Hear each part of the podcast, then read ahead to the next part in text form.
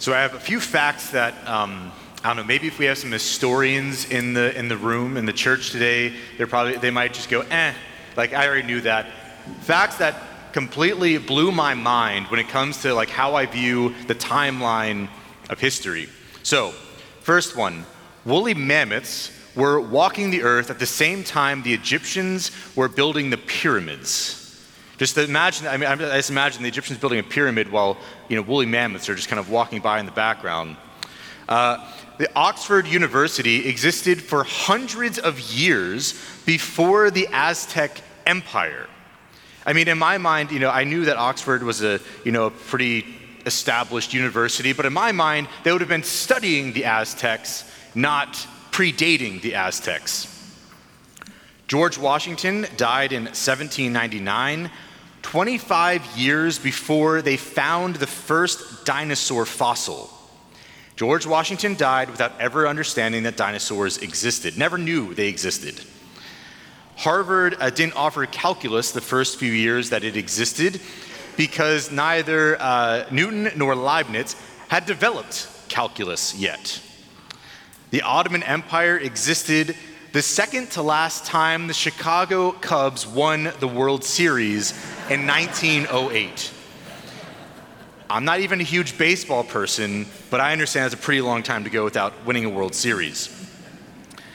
Harry Potter and the Deathly Hallows, for your Harry Potter fans, was published the same, so that was the last book, the same summer that the first iPhone came out.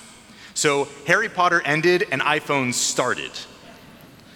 Uh, the construction of Machu Picchu in Peru dated, is, is dated just 23 years before the starting construction of the Sistine Chapel.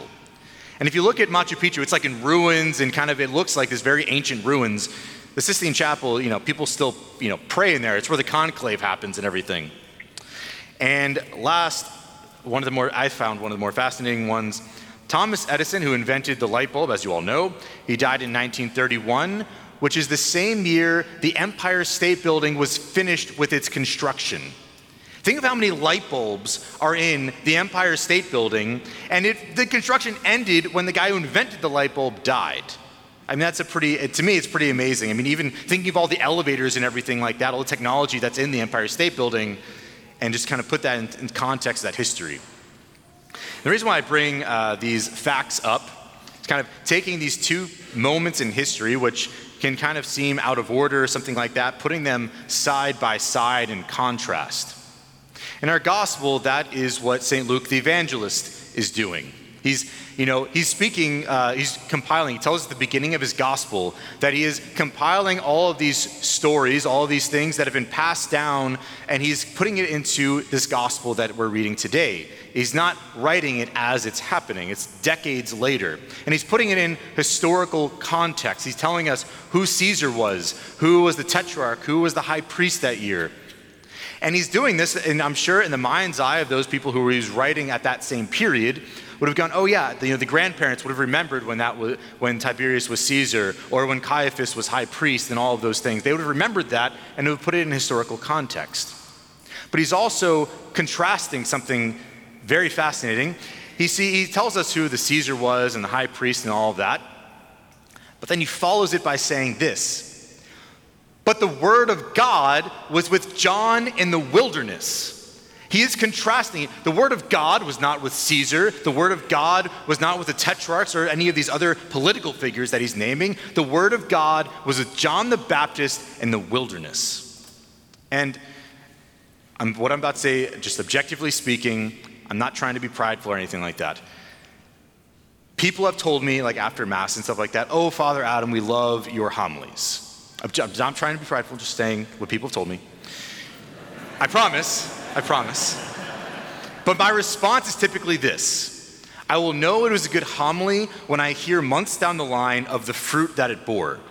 If people walk out of here and say, Oh, Father Adam, we love your stories. We love the facts that you said. We found those interesting. Um, we had a good laugh at your joke. I have failed as a homilist because it has not borne good fruit in your life. And the greatest compliments that we can receive as preachers is the compliments that happen months later when someone says, there's something that you said in a homily, and it's changed my life. It's affected me, and it's changed the way, actually, someone happened to say before Mass today that something I said in a school Mass changed the way that she prays. That's probably one of the biggest compliments I can receive, is when something I've said has borne fruit in another person's life.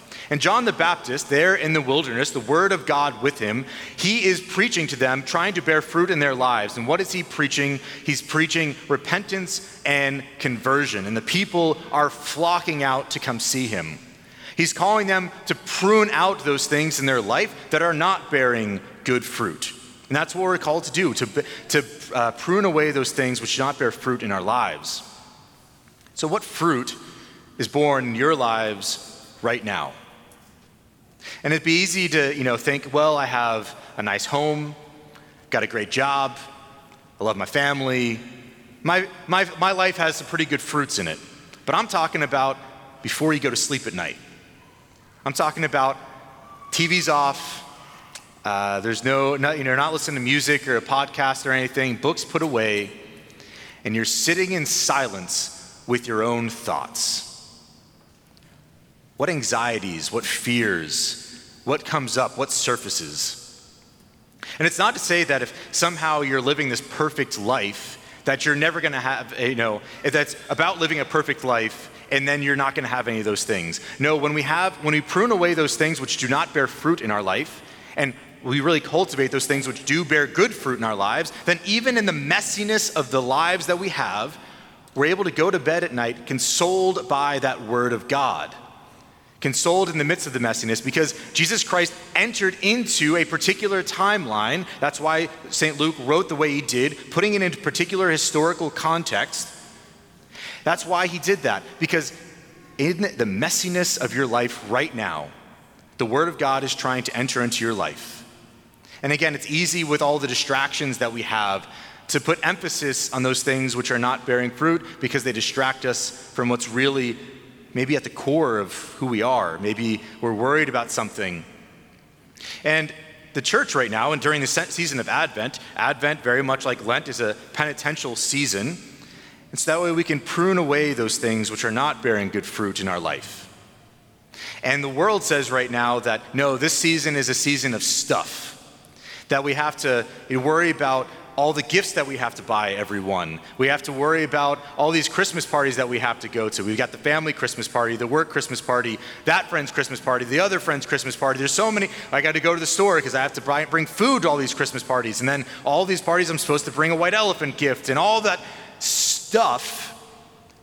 And we cannot focus on what we're supposed to be pruning away. That we're supposed to be cultivating our relationship with God, our relationship with our family, our relationship with our friend, those things which bear good fruit in our life, and not just to junk it up with stuff that can leave us at the end of the day feeling anxious and worried, depressed, isolated, alone, any of those things. It's just to prune those things away so that we can bear that good fruit, that we might be open to being consoled by that word of God. That we can, again, preach that uh, that message, that gospel message of repentance and conversion. That's what this time of year is calling us to do above all things. And so, this year, right here, right now, the Word of God desires to enter into your heart, to be that source of consolation, to help you during this Advent season to start pruning away all of those things which are really not important and are not the most essential thing to, again, bear that good fruit in your life. And so this year, the year that of the 32nd uh, uh, Summer Olympics, the year uh, that we sent the first commercial flight into space, the year that the Chicago uh, Cubs, Chicago Cubs, right? Who won this year actually? Braves. I was stuck on the Cubs from that last fact. I wasn't even going to mention that one. But the year that the Tampa Bay Bucs won the Super Bowl, that one I do know. Way too much excitement over that one.